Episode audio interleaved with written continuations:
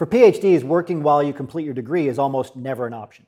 Your research and publication take precedence over, well, just about everything. But when you graduate, that experience section on your resume suddenly feels very empty. Right? There's, so there are some workarounds to this, and one of my favorites is to get some volunteer experience that gives you additional skills to add to this section. This can be a great way to demonstrate your value to employers in terms of your time that you've spent during your PhD, how you went above and beyond, and it can also give you valuable industry experience. You might think that you don't know where to start and may even question how useful volunteer experience can possibly be. Employers promote volunteerism among their employees for a lot of reasons, okay? It is valuable. For one, it's a great opportunity to demonstrate the company's brand and its value, both to customers and also to investors and shareholders.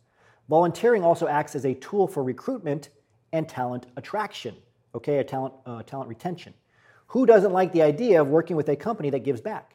If you have a company in mind that you'd like to work with, start there.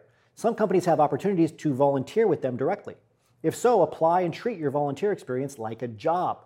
Be punctual, be personable, and try to make connections with the people you come into contact with.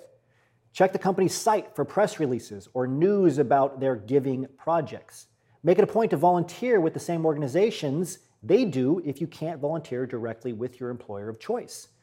You can then leverage these contacts you meet while volunteering or the experience of volunteering itself as a reason to connect with professionals at your target institution or company. Hey, so and so, I see we both have volunteered at the Red Cross this year. Or hey, we met volunteering this weekend with the Red Cross.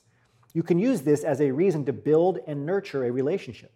Is this your first time working with this organization? Right? Maybe I'll see you at the next event. Sometimes job leads can fall directly into your lap if you're talking to the right person. But don't go into your volunteer experience expecting a job, okay? You need to be sure that you're earnestly, right, and genuinely interested in giving back. Proving yourself is an important part of landing a job through volunteer work. Showing up is not enough. Volunteering still has value if it's not at or in connection with your target company, as I mentioned. Research opportunities that suit your unique interests on sites like Idealist or VolunteerMatch. Consider too that paid and unpaid internships may be another way to gain experience and make connections. Utilize both the volunteer and experience sections of your resume and LinkedIn profile and list your roles and outcomes as well as the skills you gained. So you can take your volunteer experiences and put them on any place on your resume, any place on your LinkedIn profile, not just that volunteer section. Transferable and niche skills are equally important. And while you may have earned those in academia, volunteering is the perfect place to prove that you've used them, right, in a different format. And of course, you can gain further skills there. So get out there and do something active. Don't just sit doing your research, right? Your, your experiments, etc. Change venues, get to meet more people. If you really want to get hired, you got to get out there, you got to meet new people, and volunteering is a great place to do. As always, remember your value as a PhD and start thinking and acting like a successful industry professional.